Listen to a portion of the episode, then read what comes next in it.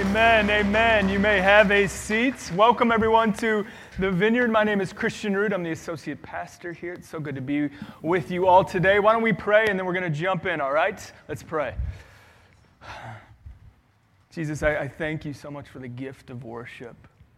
Just being able to, to praise your name and reflect and thank you for all the riches that we have in Christ. You are so good. You are so kind. Thank you, God, for the gift of your grace. Thank you for the gift of your Son. And now I, I, ask, Father, that you would fill me with your Holy Spirit. Would you put power on my words? Would you help me to articulate clearly and in a way that honors the text and honors you, Lord? We love you, Jesus. Would you come, Holy Spirit, and would you move in hearts in this place for your glory and honor? Amen. Amen. All right middle of a series that we're calling Reclaiming Our Identity. And over the course of this series, we've been looking at a, a, pivotal passage in Scripture, Acts chapter 2, verses 42 through 47. And if you've been here the last few weeks, you know that we've been referring to this passage as the early church's thumbprint, as, as the thumbprint. This passage, in other words, is the, the prime identity marker of the early church. And as followers of Jesus who are living 2,000 years later, our, desire is to model our own church, our own lives, after the thumbprint of the early church that we find in Acts chapter 2. And so let's look at the thumbprint of the early church together. This is what we read in Acts 2 42 through 47. They devoted themselves to the apostles' teaching and to fellowship, to the breaking of bread and to prayer. Everyone was filled with awe at the many wonders and signs performed by the apostles. All the believers were together and had everything in common. They sold property and possessions to give to anyone who had need. Every day they continued to meet together in the temple courts. They broke bread in their homes and ate together with glad and sincere hearts, praising God and enjoying the favor of all the people. And the Lord added to their number daily those who are being saved. Amen. Now, throughout this series, we, have been looking at, at different characteristics of, of, the early church. And, and today, I want us to hone in on verse 43. So let's look at verse 43 again. This is what we read. We're told that everyone was filled with awe at the many wonders and signs performed by the apostles. And, and these apostles were performing these signs and wonders because they were operating in the gifts of the Spirit. Friends, if we, if we want to model ourselves after the thumbprint of the early church, then we're called to, to pursue and perform the gifts of the Spirit that we find in Scripture. It's not enough to simply affirm that, that God is, is capable of giving these gifts to his people should he so choose. We're called to desire these gifts, to stir up our faith for these gifts, and to step out in faith and exercise these gifts as the Lord leads. Now, before we go any further, we need to define what we mean when we talk about the gifts of the Spirit. There's a few different passages that lay out the gifts, but I, want us to look at the, the list which occurs in 1 Corinthians 12. 1 Corinthians 12. And, so let's head there now. This is what we read 1 Corinthians 12, 4 through 11. Paul says this He says, There are different kinds of gifts, but the same Spirit distributes them. There are different kinds of service, but the same Lord. There are different kinds of working, but in all of them and in everyone, it is the same God at work. Now, to each one, the manifestation of the Spirit is given for the common good. To one, there is given through the Spirit a message of wisdom, to another, a message of knowledge by means of the same Spirit, to another, faith by the same Spirit, to another, gifts of healing by that one Spirit, to another, miraculous powers, to another, prophecy, to another, distinguishing between spirits, to another, speaking in different kinds of tongues, and to still another, the interpretation of tongues. All these are the work of one and the same Spirit and he distributes them to each one just as he determines. Now, now some of you right now I know are, are squirming in your seat a, a bit. And, and you're squirming because you're thinking to yourself, why can't he just teach about a nice parable? You know, why, why can't we just go to a nice, instructive story from the Old Testament and, and, and, and camp out there? Why do we have to venture into the weird? You know, perhaps you're, you're squirming because you had a really rough experience in a previous church that pursued the, the gifts. You were part of another church and you saw how their, their fixation on the gifts created a, a lack of biblical balance in the church. The, the gospel was pushed to the periphery so that they could pursue these gifts. Or, or maybe you grew up in a ch- church that attempted to exercise the gifts in ways that, quite frankly, were just manipulative. And, and you couldn't tell what was real and what wasn't. You couldn't tell what was God and what wasn't. You couldn't tell if people were falling down because the Spirit of God was moving in, in, your midst, or, or if it was because the pastor was just pushing down with all of his weight and trying to get them to fall. You, you didn't know what was God and what wasn't. And so, knowing how easy it is for churches to fall off the rails as they run after these spiritual gifts, well, why am I suggesting that we should still be pursuing the gifts? Well, I, I could give a lot of reasons, quite frankly, but let me give you just one. We want to be a church that pursues spiritual gifts because God's word commands us to. God's word commands us to. In the book of Corinthians, Paul writes a letter to the church in Corinth. And if you've ever read this letter, you know that the church in Corinth was a hot mess. It was a complete hot mess. Let me, let me give you just a few of the highlights of what was going on in the church of Corinth.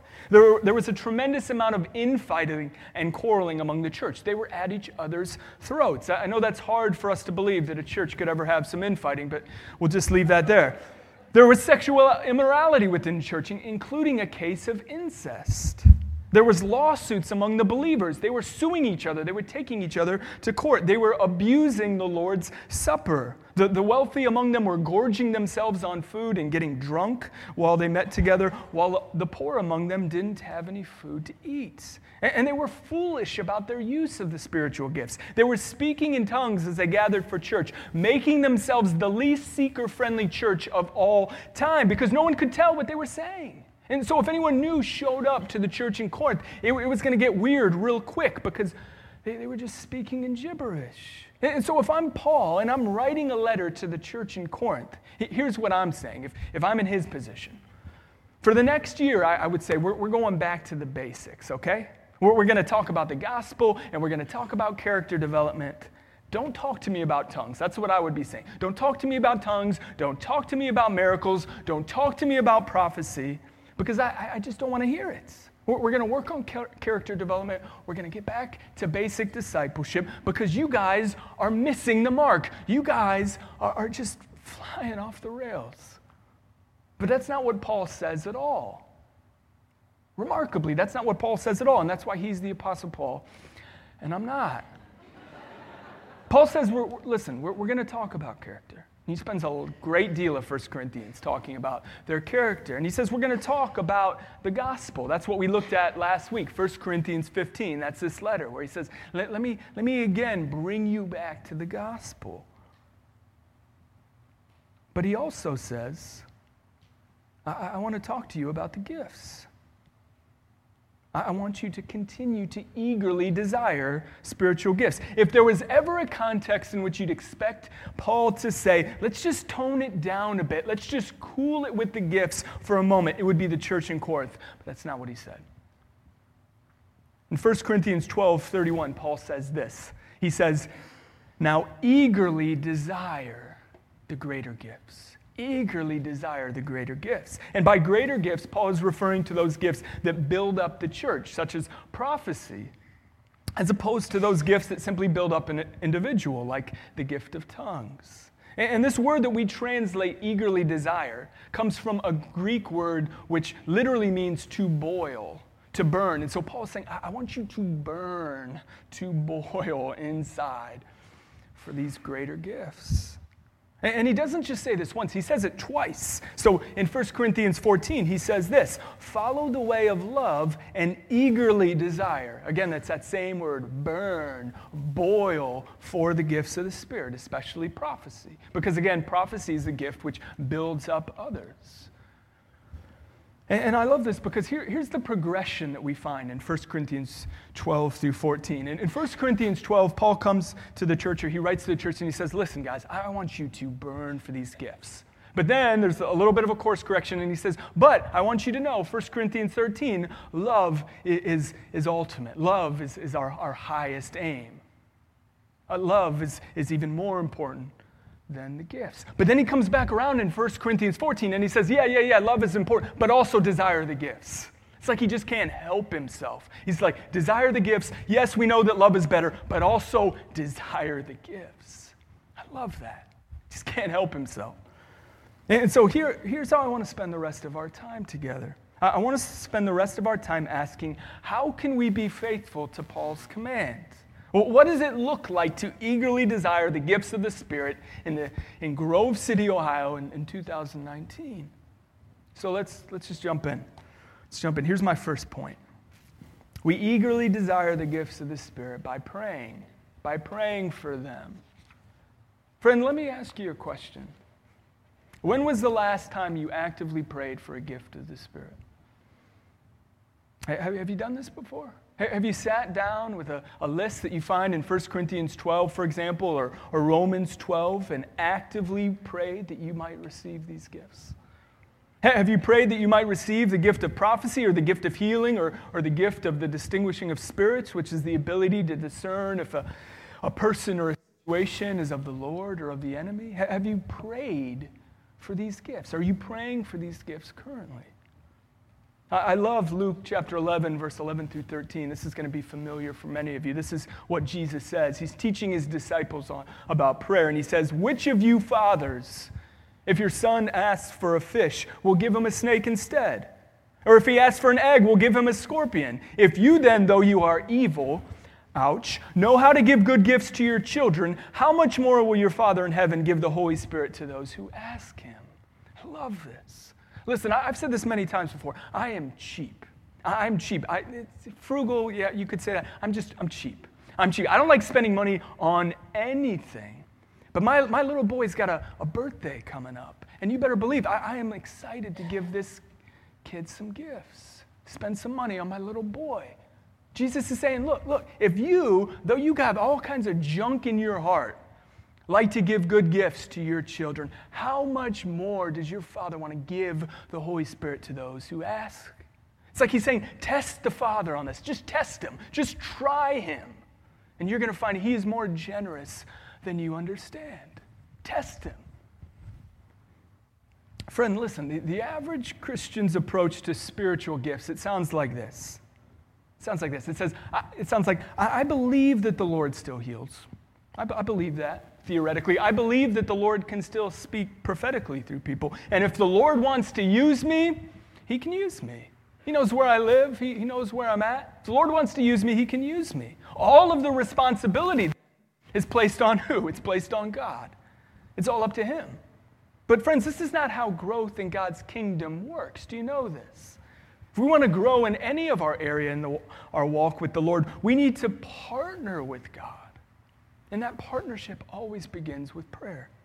And so, are you asking, are you actively asking, Father, would you give me these greater gifts? Would you give me the gifts of the Spirit? You know, I, I think for a lot of Christians, when, we, when they see Jesus for the first time, they're going to be tempted to ask, why did my Christian experience feel so different from what I saw in the Bible?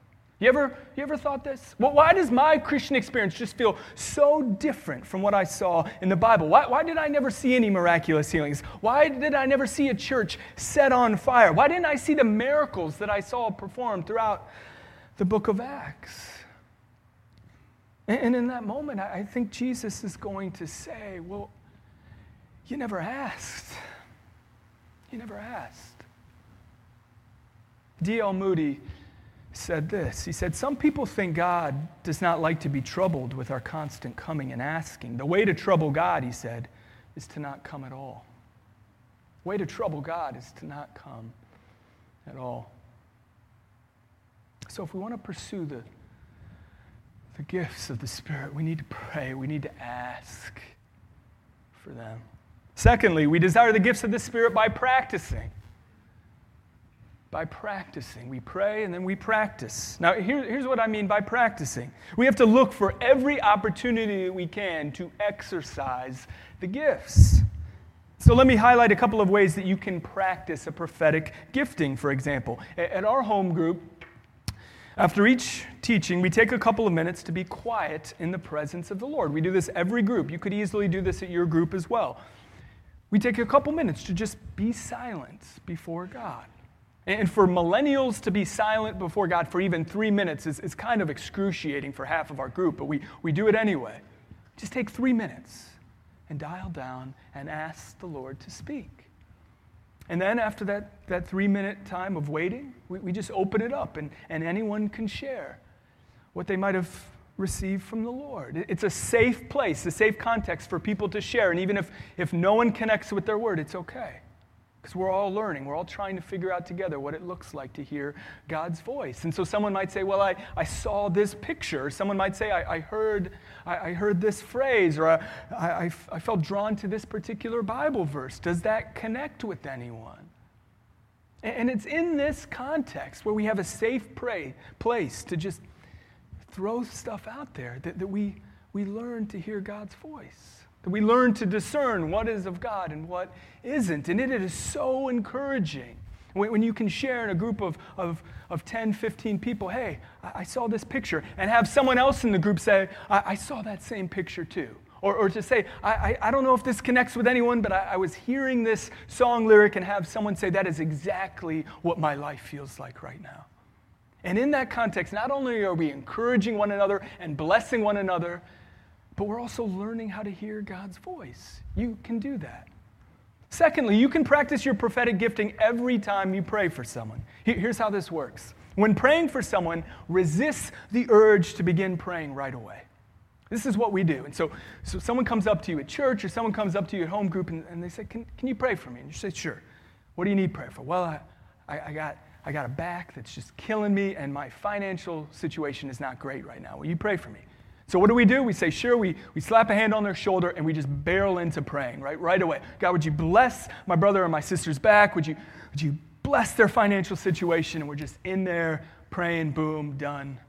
And we're good. And that's, that's still a blessing. That's, that's still prayers that are coming before the Lord. But, but I, I think we, we do ourselves a disservice when we don't create some space for the Lord to speak. And so here's what I try to do when I, I pray for people I, I try to wait at least 30 seconds before starting to pray. And it can be a little awkward. So sometimes I even say, hey, I'm just going to take a little bit of time to wait, and then I'm going to pray for you.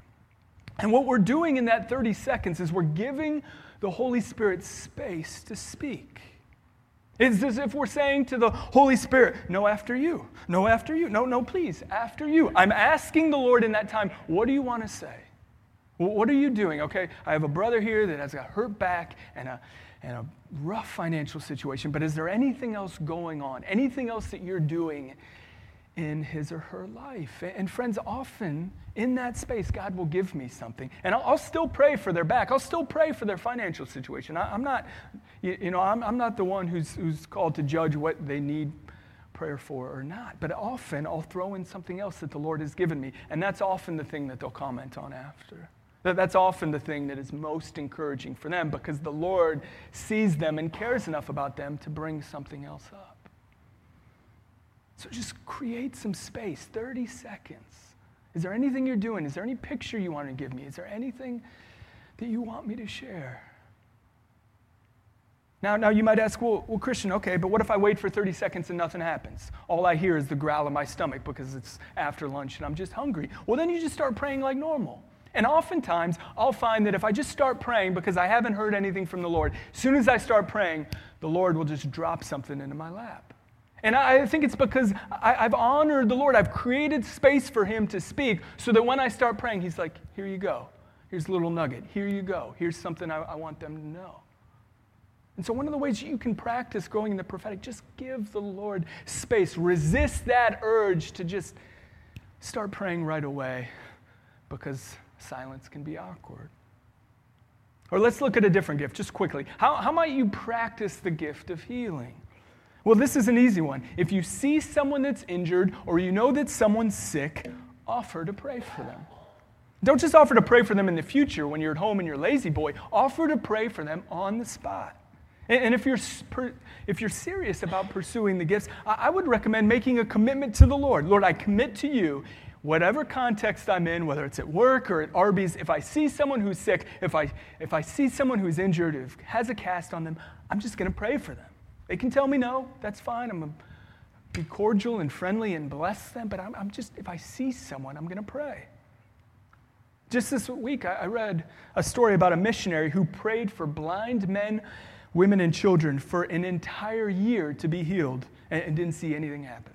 So, for an entire year, she went out with a team into to remote villages, into the bush, and, and they would gather around and she would look for any blind men or women or children, anyone who had vision problems of any kind, and she would offer to pray for them. And for a year, she saw nothing, no healings, nothing, no movement at all. She kept praying, she kept praying, she kept praying. And then finally, after about a year, she prayed for three blind people in a row, and they all received sight.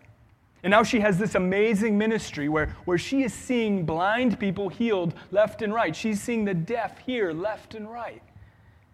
And, she has discovered what has always been true in God's kingdom. God loves to give anointing to people who he knows are going to use the gift. God loves to give anointing to people who he knows are going to use the gift. He loves to give the gift of healing to, to those who he knows are going to pray for people who are sick. Loves to give the gift of prophecy to those who he knows are going to have the courage to actually share the word. And so, how do we pursue the gifts? We, we practice, we practice, we practice. Now, now, some of you might be saying, well, that's great, Christian, but, but you need to understand all of this is new for me. And, and I don't even know where to begin. I, have never even heard about the gifts of the Spirit before. So, I, like, this is just a lot for me right now. And I, I get that. I get that. So, if that's where you're at right now, let me, let me just offer you two suggestions of just an easy way to start. If you're feeling like, this feels pretty overwhelming. Praying for people at work. I, I can't even pray for people at church. Like, let, me, let me give you two easy on ramps. No, number one, you can attend our, our next prayer training, which we'll host this winter. And at this training, we'll talk about how to pray for people. We'll talk about how to, to begin exercising the gifts of the Spirit. This, this, is, this is a great training to attend if you, if you just want to wade into the water of the gifts of the Spirit. And then, secondly, my, my advice to you would be read good books. Read good books. You know, if you've been around for a while, you know that I, I, like to give book recommendations from time to time. And, and I have just been, to be honest, I've been so encouraged over the last few weeks as, as some of you have stopped me in the hallway or you've, you've sent me an email and said, Hey, I'm reading The Heavenly Man by Brother Yun right now, or I'm, I'm, I'm reading more by Simon Ponsonby. That is so encouraging to me. So let me, let me just give you a, a few book recommendations for those of us who want to press into more of the gifts of the Spirit. And if you don't have a pen on you right now or you're not a fast writer, then shoot me an email and uh, I'll send you this list. Number one, if, if you want to read a book that offers a great introduction into the various spiritual gifts, I recommend a book called Everyday Supernatural Living a Spirit Led Life Without Being Weird by a pastor named Mike Pilavachi. Now, this book is worth worth the money just for the subtitle alone, isn't it? Living a spirit led life without being weird. I, I, love that. And Mike Pilavachi is a great pastor. He's a pastor in the UK. He's a longtime friend of the Vineyard. He just spoke at the, the National Vineyard Conference in Dayton, gave an amazing talk. If you want just an introduction, kind of a broad intro into the gifts of the Spirit, this is where I would start. Secondly, if you want to do a bit of a, a deeper dive on praying for healing, I, I highly recommend a book by Alexander Venter called Doing Healing. Alexander is a, another amazing pastor, has an amazing story. Can't get into right now, but he's a, a South African vineyard pastor. And this is a great book. There, there, are so many books on praying for the sick, and, and, I have not read them all, but for my money, of the ones I've read, this is the one that, that I would start. This is where I would start doing healing. And then lastly, if you want to read a book with lots of good stories that are just going to stir up your desires for the gifts and increase your faith, I'd recommend a book by Robby Dawkins called Do What Jesus Did. It's an amazing book, just good stories of what God is doing all over the place and how you can partner with the Holy Spirit. You know, books, I, I listen, I, I, know that not all of us are readers. I understand that not all of us have the time to read, so there's no pressure. This isn't like, you know, for those of you who are super spiritual, you get an extra sticker if you read these books. That's not what I'm saying. But you know, books can be tremendous tools to stir up our faith, to increase our hunger for a move of God, and to prepare us for what's next. It's, it's amazing how many times in, in my life I can look at a book that I read and God put it in my hands because He knew what was coming next. And so these, these can be an amazing tool for us.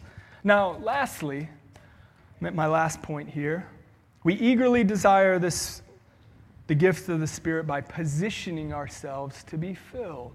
By positioning ourselves to be filled. Now, here's what I mean. Throughout the New Testament and throughout church history, men and women who have been used to exercise the gifts of the Spirit with power often receive these gifts through a powerful encounter with the Holy Spirit in which the gifts were imparted to them. And so, for example, in Acts chapter 2, the Spirit of God falls on the believers during Pentecost. And immediately after, what do we see? There's this huge flood of new signs and wonders in their midst. Or in Acts chapter 4, the early church prays that God would stretch out his hands and perform signs and wonders in their midst. Do you remember this story? And then after praying, the, the, the place where they were, were praying, it, it literally shook. They were filled with the Holy Spirit, and the gifts of the Spirit were performed in greater measure. So, if we want to be people who operate in the gifts, then we need to seek to be filled with the Holy Spirit. And, and the way we seek this infilling of the Spirit is by positioning ourselves in environments where the Spirit is more likely to fall. We position ourselves in places where the Spirit of God is more likely to fall. When I was a new believer, I was attending a, men's prayer meeting on, on OSU's campus. So there was a group of us guys, different campus ministries. We'd get together on Monday nights to pray for OSU, not just for the football games, but also for the campus, and, and that God would move in our midst. And I, I remember one Monday night, we're praying together, just a group of guys, a group of undergrads. And, and one of the guys stopped the meeting and he said, I feel like we're supposed to pray for the gift of tongues. Now, I, I had known the Lord for less than a year at this point. I'm probably like 21 at this point, And that sounded really weird to me. But because I had only been in the, the, part of the church for a few months, everything about church was weird to me. So I just said, okay, let's go for it, right? Let's, let's pray for the gift of tongues, whatever that means. So we, we took turns. We laid hands on guys and went around the circle, laid hands, and asked for the, the Spirit of God to come and asked for people to receive the gift of tongues.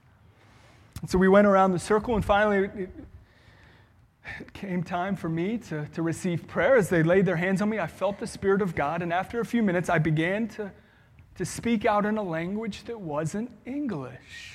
Now, it wasn't Mandarin or Arabic either, but it wasn't English. It was, it was a special prayer language that had been given to me. And I'm, listen, I am so thankful for the gift of tongues. Some of you might say, well, why would you ever want such a weird thing? I, I get that. But, you know, when I pray in tongues, I feel the presence of the Lord. It, it just helps me quickly get into God's presence when I begin to pray in tongues. Or there have been times over the last 13 years where I've been praying for something so fervently, I've been so desperate that I began praying in tongues without even realizing it. That I just slipped from English to, to tongues. It was almost as if you know, English just didn't cut it in that moment, and I needed to pray in the heart language. I am so thankful that I received that gift. Now, if you were to ask me, why did you, why did you receive the gift of tongues? Well, well I, I would be able to say, because God sovereignly decreed that I was going to receive this gift. And, and I would be correct in saying that theologically. But I, I think I would also be equally correct if I said, Why did I receive the gift of tongues? Because I was just in the room, because I was present. I was in the room. I had positioned myself to receive just by showing up. Because I was in the room, I received the gift.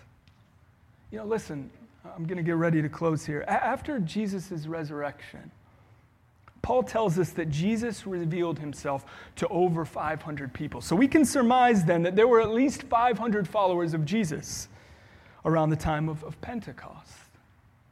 But here's what's crazy Luke tells us that there were only around 120 people present in the upper room when the Spirit of God fell at Pentecost. So there was about 400 people who just weren't there. Can you imagine being a follower of Jesus and missing out on the day of Pentecost?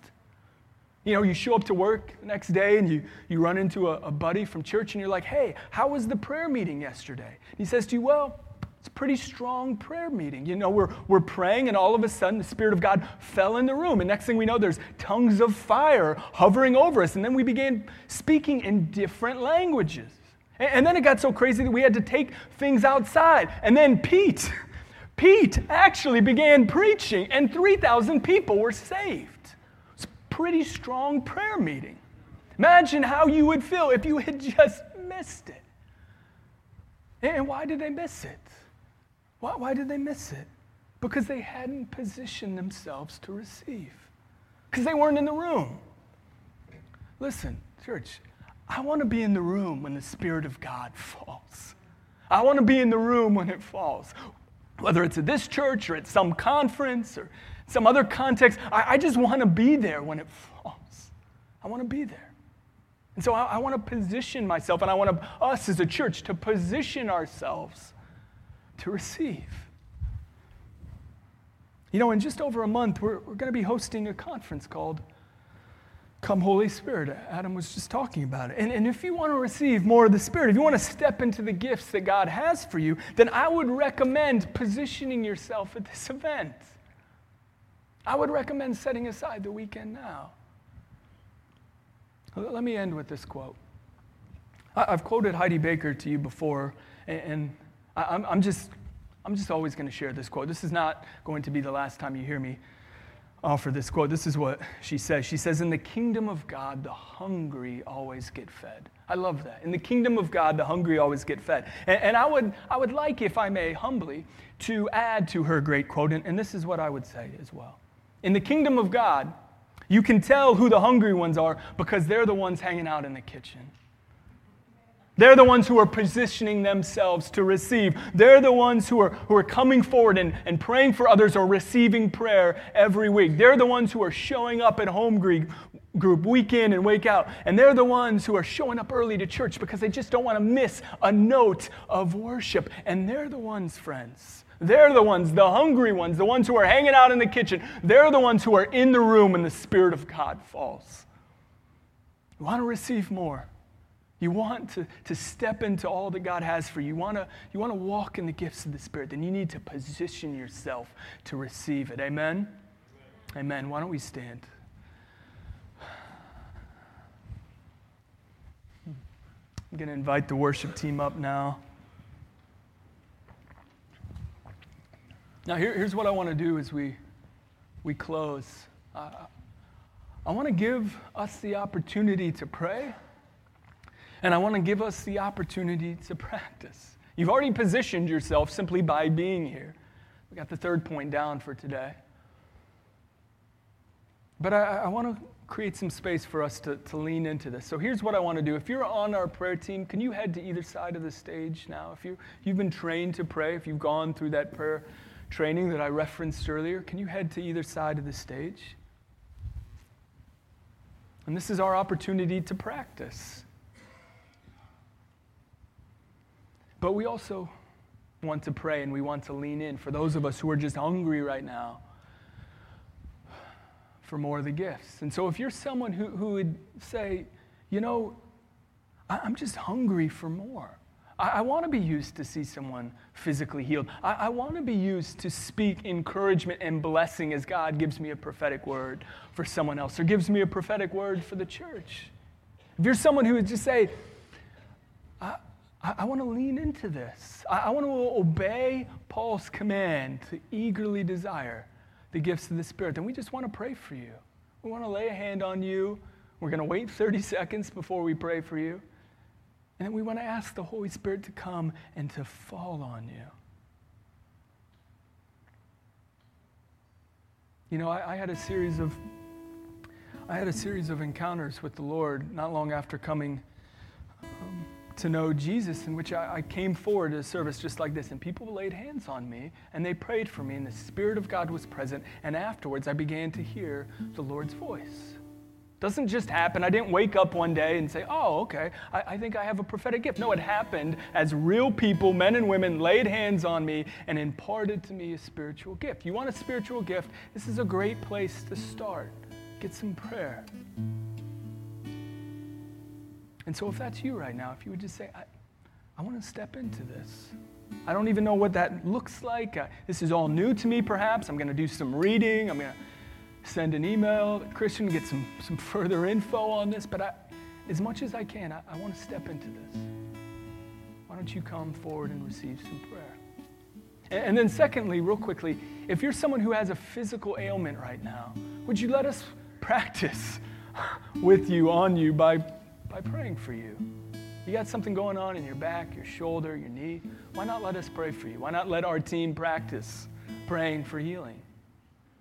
And who knows what might happen? So if, if you want more of the gifts, why don't you begin to come forward? You want prayer for, for physical healing? Why don't you begin to come forward? And for the rest of us, let's worship together.